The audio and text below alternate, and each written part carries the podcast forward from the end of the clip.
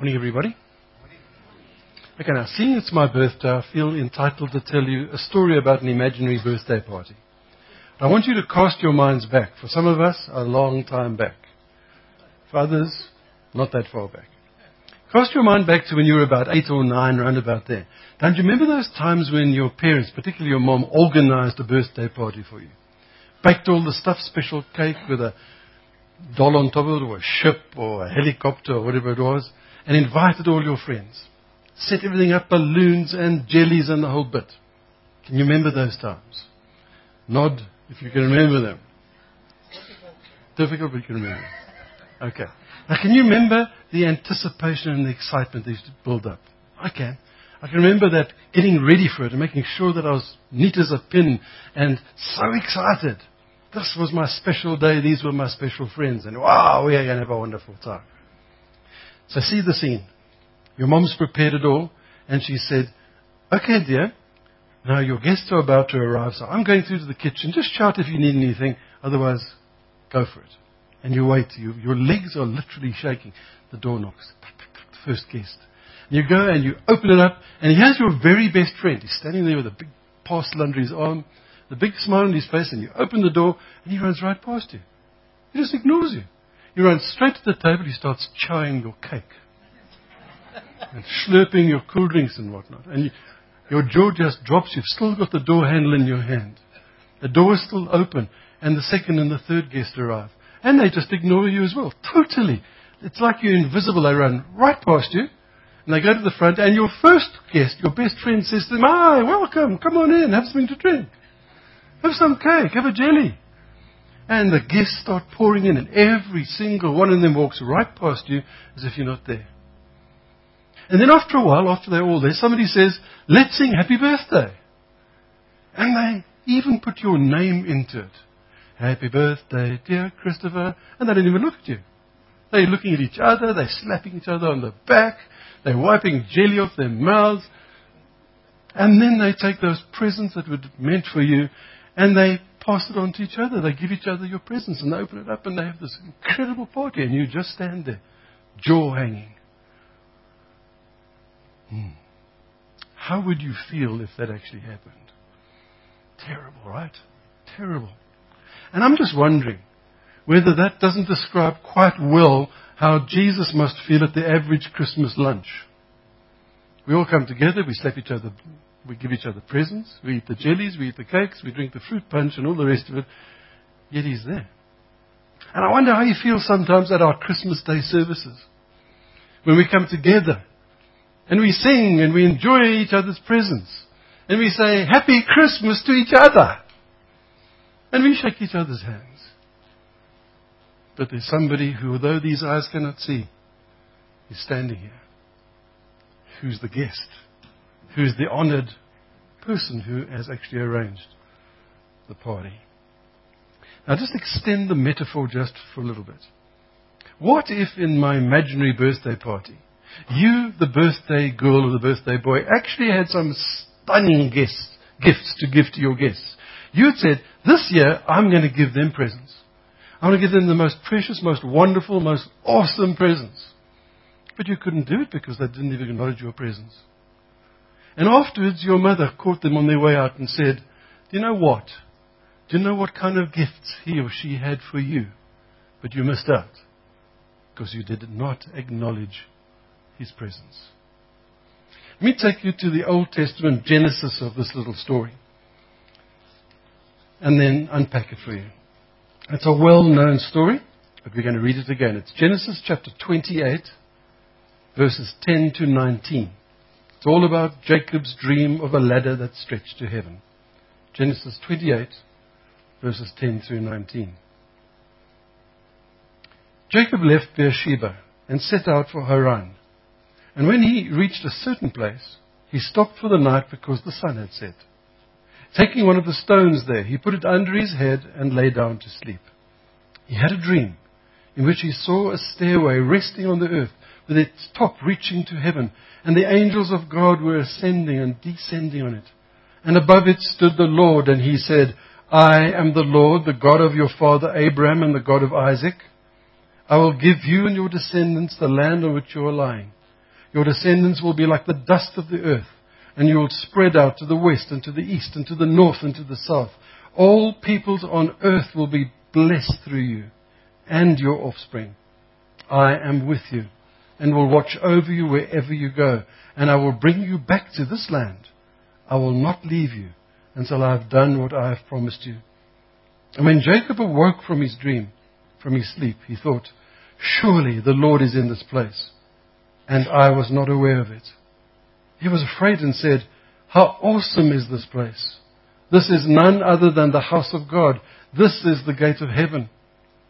So early the next morning, Jacob took the stone he had placed under his head, and he set it up as a pillar, and he poured oil on top of it, and he called that place Bethel, which means the house of God, although the city used to be called Luz.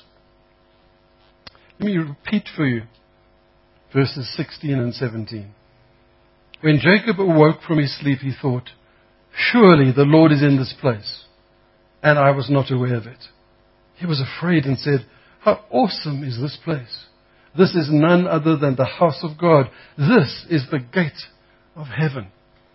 So what I did was I took that phrase, house of God, and I traced it through the scripture. I wanted to know what other things and places are given that description, that special title, as being the house of God?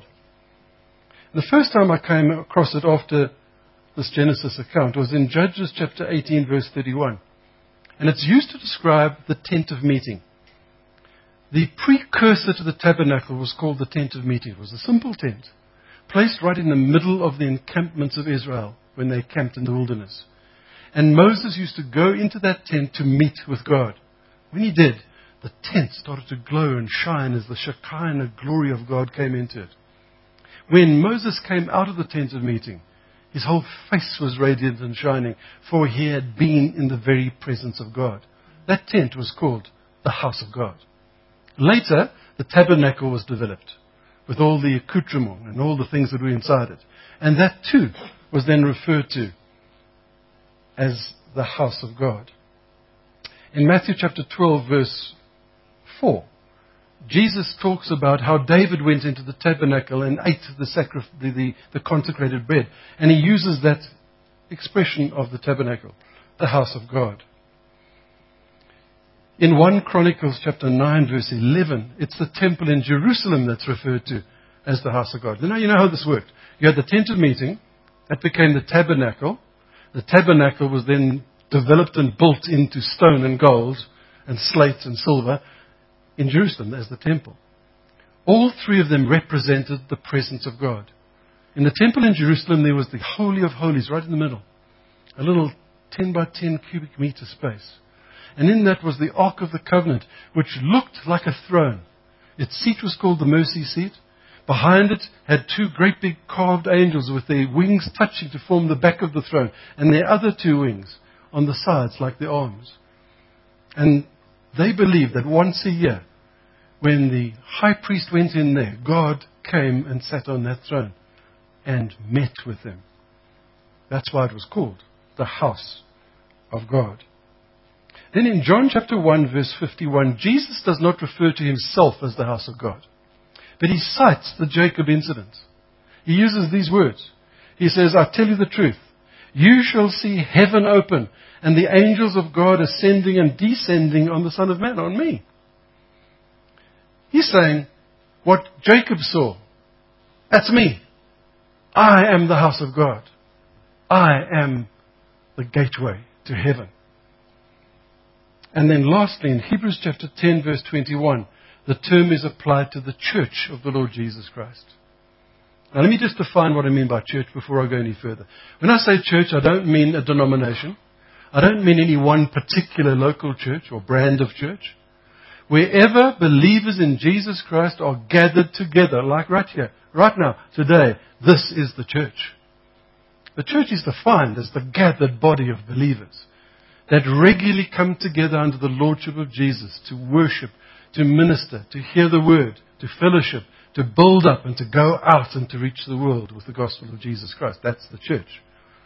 The church is described in the scripture as the house of God. So, first of all, Jacob experienced God in his visionary encounter in Bethel, later in the tabernacle, later in the temple, later in Jesus Christ himself, and then lastly, in the church. Now, by now, it's quite obvious why these things and places and persons are called the house of God. But Jacob actually tells us in Genesis 28:16. He says, "Surely the Lord is in this place." Wherever God's presence is manifest, that's the house of God. The place of His presence. Tabernacle, temple, church. When Jesus walked this earth, God was walking this earth. The temple was on earth. Now, it's to the church. 1 Corinthians 3 16 and 17. Don't you know that you yourselves are God's temple and that God's Spirit lives in you? If anyone destroys God's temple, God will destroy him, for God's temple is sacred and you are that temple. The context and the words used in that passage are plural. It means us together. We are the temple. He's not talking about you or me individually. Paul is addressing the church and saying, Church, don't you know that when you come together like this, you constitute the temple of the Holy Spirit? God is really present among you when you come together under the headship of Jesus. This is an incredibly important concept. It affects the way we pray. It affects the way we sing. It affects how we preach and how we listen to sermons. It affects our fellowship. It affects our witness into the world. If we truly believe what the scripture has to say about this, that the gathered church is the house of God, the place of His presence, it has to affect the way we behave in when we come into this place. It has to affect the way we sing, the way we talk, the way we preach, the way we listen, the way we minister, the way we pray. Back to Jacob. He refers to his encounter as the place, as the house of God, but he also calls it the gate of heaven. Gate of heaven. Old Testament scholars, old Jewish scholars of that time, regarded the temple in Jerusalem as the interface between heaven and earth. They said it's in the temple in Jerusalem that heaven comes to earth. So the temple for the old Jewish people was incredibly important. It wasn't just a building. It wasn't just a religious artifact. They saw it as the portal between heaven and earth. The place where they could encounter the living God. The gateway to heaven. Jesus Christ clearly regarded himself as the new temple. Remember he talked about the temple and said, you see these stones? Well, I tell you, not one of them will be laid upon each other. They will all be destroyed as they were in 70 AD. And then he said, But I will raise up this temple in three days. He was again saying to us, to everybody who has an ear to listen, I am the temple. I am the gateway to heaven. I, the Lord Jesus Christ. I am a living temple. This will be destroyed. This shall not be. This shall last for eternity. That's why he said to Nathanael, You will see heaven open and the angels of God ascending and descending on the Son of Man. It's such a clear statement. I am the house of God. I am the opening, the portal, the gate, the stairway, the interface to heaven.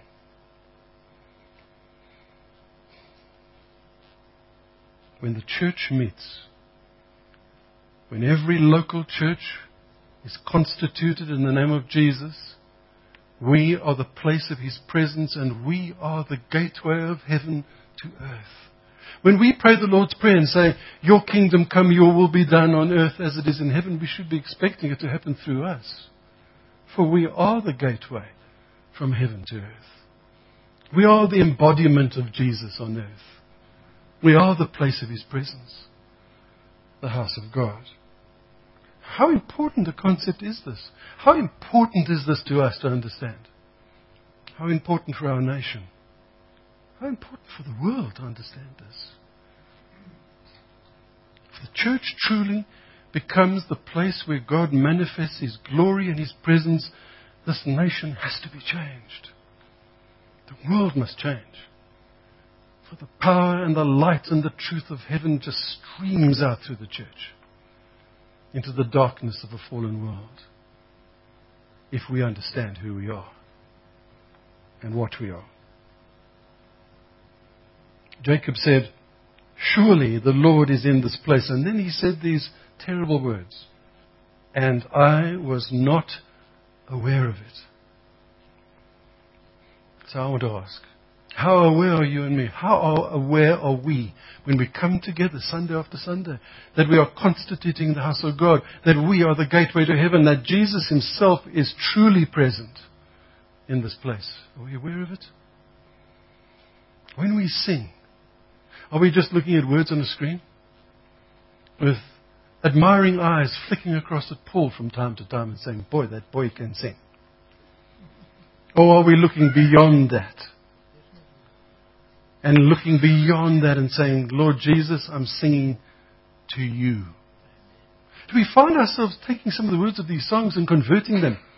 And instead of singing about Him, we put different words in there. We say, To you, O Lord, not about you. And we make it personal because we know that He's right here. When we pray, are we praying with the knowledge and the belief that Jesus Himself is standing in the front here with His arms outstretched saying, Here I am, my people, talk to me. Talk to me. I'm here. If that's true, how could we ever come up with, with these sort of religiosity type prayers? You know, the prayers with all the flowery words and that. Or how could we try and preach sermons over the shoulder of God? They call it prayer. Do you know what I mean by that? We use words like this.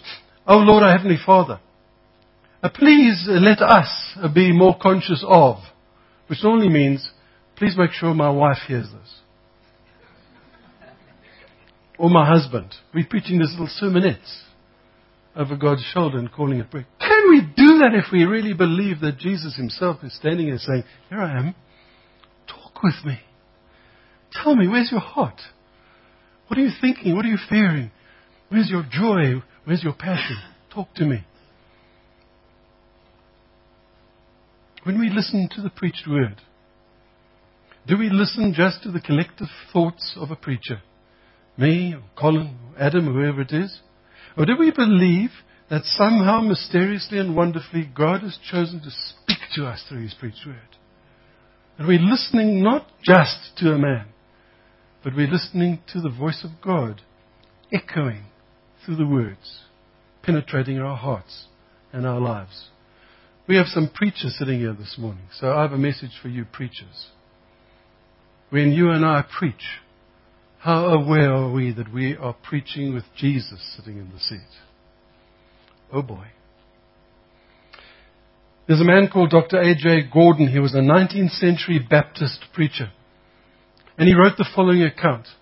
He says it was late one Saturday night and he hadn't prepared his message yet. It had been a terrible week. And it was late, late, late and he was so tired and he hadn't finished preparing for the sermon. And he was guilt ridden and he was thinking, what are my people going to think? I'm going to make a mess of this. This is, oh, I'm not sure about this. And he was trying so hard. And he fell asleep in the process of preparing his message at his desk. And when he fell asleep, he dreamed. One of those 3D Technicolor dreams. And he records that he said, I dreamt that I was about to deliver my sermon. I was standing in the pulpit. And as I was about to start, a man walked in. And he walked down the side. And one of my deacons stood up and made space for him. And he sat down. And I started to preach. And I found my eyes just kept going back to him. All the time, just going back to him. When I finished and said Amen, I pronounced the benediction. When I raised my head, I saw that that place was empty. He had left the building. So as soon as I could, I went over to my deacon and I said, Hey, Al, who was that man that was sitting next to you? And my deacon said to me, Pastor, did you not recognize him? That was Jesus. And Dr. Gordon said, it was as if he was hit between the eyes with a pole. And he suddenly thought, oh my, what did he think of my sermon? He said it changed his life. From that moment onwards, he didn't care what people thought of his sermons. Because he stood Sunday after Sunday preaching with the knowledge that sitting there somewhere was the risen Lord listening to every word that he preached. In 1988, a man called David Mains wrote a book, and it's called The Sense of His Presence. It greatly impacted me and it's influenced today's message a lot. And in this book, he lists eight indicators of a successful church. If you want to know if your church is successful, tick these boxes, he wrote. Then at the end of it, he said, however, in the church, it's the presence of the Lord that is all important. We can tick all the boxes we like. There's one thing that makes a church really a church is when we're aware of the presence of the Lord Jesus. He goes on and talks about revival. And he defines revival as seasons where there's a fresh awareness of God's presence. And then he quotes Duncan Campbell. And Duncan Campbell was the Presbyterian minister who was involved in the great Lewis revival of 1948 in the Hebrides. Incredible, wonderful revival. And he was interviewed. And somebody said to him, Reverend Campbell, what were the outstanding features of the Lewis revival? And Campbell answered, First, an awareness of the presence of God. We've been praying for three years for revival in this church. So here's my question. How will we know when it's come? How will we know that perhaps it has already started? How will we know? Let me give you the following indicators. What I believe are the indicators of true revival. When Sunday after Sunday, not just once or twice, Sunday after Sunday, people come into this place to a service and they sit and they weep. And you say to them, Why are you crying? And they say, I don't know. I just know that God is here. God's here. I can't help but cry. It's not tears of sadness. They're tears of awe and love and joy because God is in this place. And during the times of worship, it doesn't take the minister or the duty elder to stand in the front and say, we're all going to stand now. Let's all kneel. Ah, ah. People fall on their knees spontaneously because the presence of God is so tangible in this place that it seems the most natural and reasonable thing to do is to kneel before Him. Because God's here. And we're recognizing His presence. When an awful silence greets the preaching of the Word of God. Because nobody wants to miss one single word of what's said. Because God is speaking through the preacher. And we don't want to miss it. We want to soak it up and remember it and treasure it. When people come 15 minutes early, not 15 minutes late to a service. Not to please the minister, the preacher who has berated them the Sunday before, but because their hearts are full of an excitement. They want to be here while the music group is still practicing. They want to be here just to pray and to say, Lord, Lord, what are you going to show of yourself today? I don't want to have to squeeze in the back. I want to come and sit right in the front because I want to be the first that reaches out to you, Lord. The first. When a consciousness grips the heart of those of us who are not in right alignment with Jesus.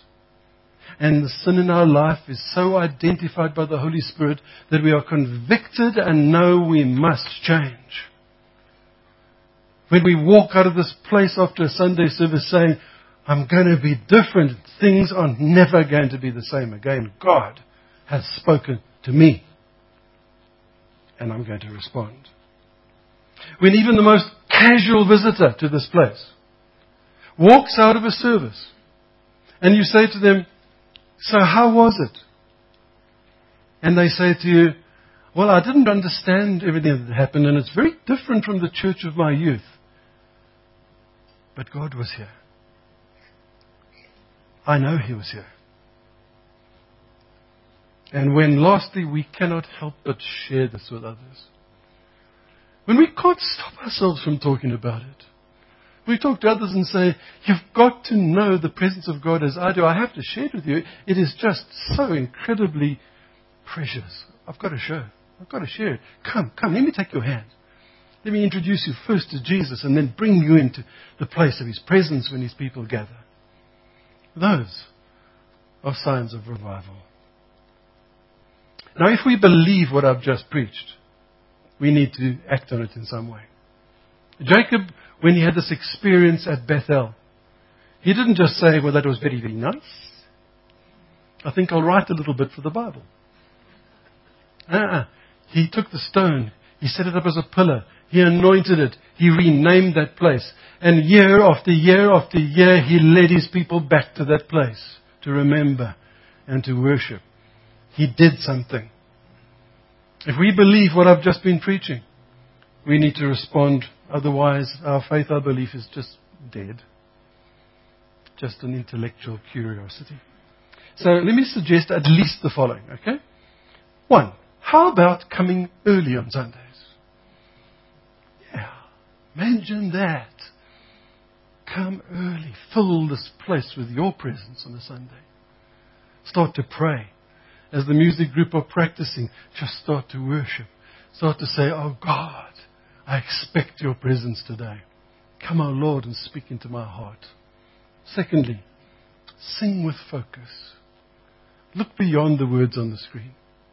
In your mind's eye, say, Lord, I know that you are present. And sing to Jesus, not just about him. Thirdly, when the worship leader or the duty elder creates the space in the services, they always do, be eager to share. Be eager to read out of scripture. Be eager to pray out loud. Because God is standing here. Christ Jesus is standing here saying, talk with me, my people. Be eager. My goodness, if we could see with these eyes, Jesus standing here, do you think we're going to just sit there saying, oh, look at that? That's nice. We're going to be on our knees. We're going to be saying, Oh God, I want to talk with you. Look, here's my heart. Be eager, people of the village church, to grasp the opportunity of speaking to the Lord in prayer. And then share with others. Witness to others. Tell them about your experience of Jesus. And take them by the hand and bring them into this place. Say, come. Come with me into the house of the Lord. Come to the very gateway to heaven. Come and meet Jesus with me. And let's worship him together.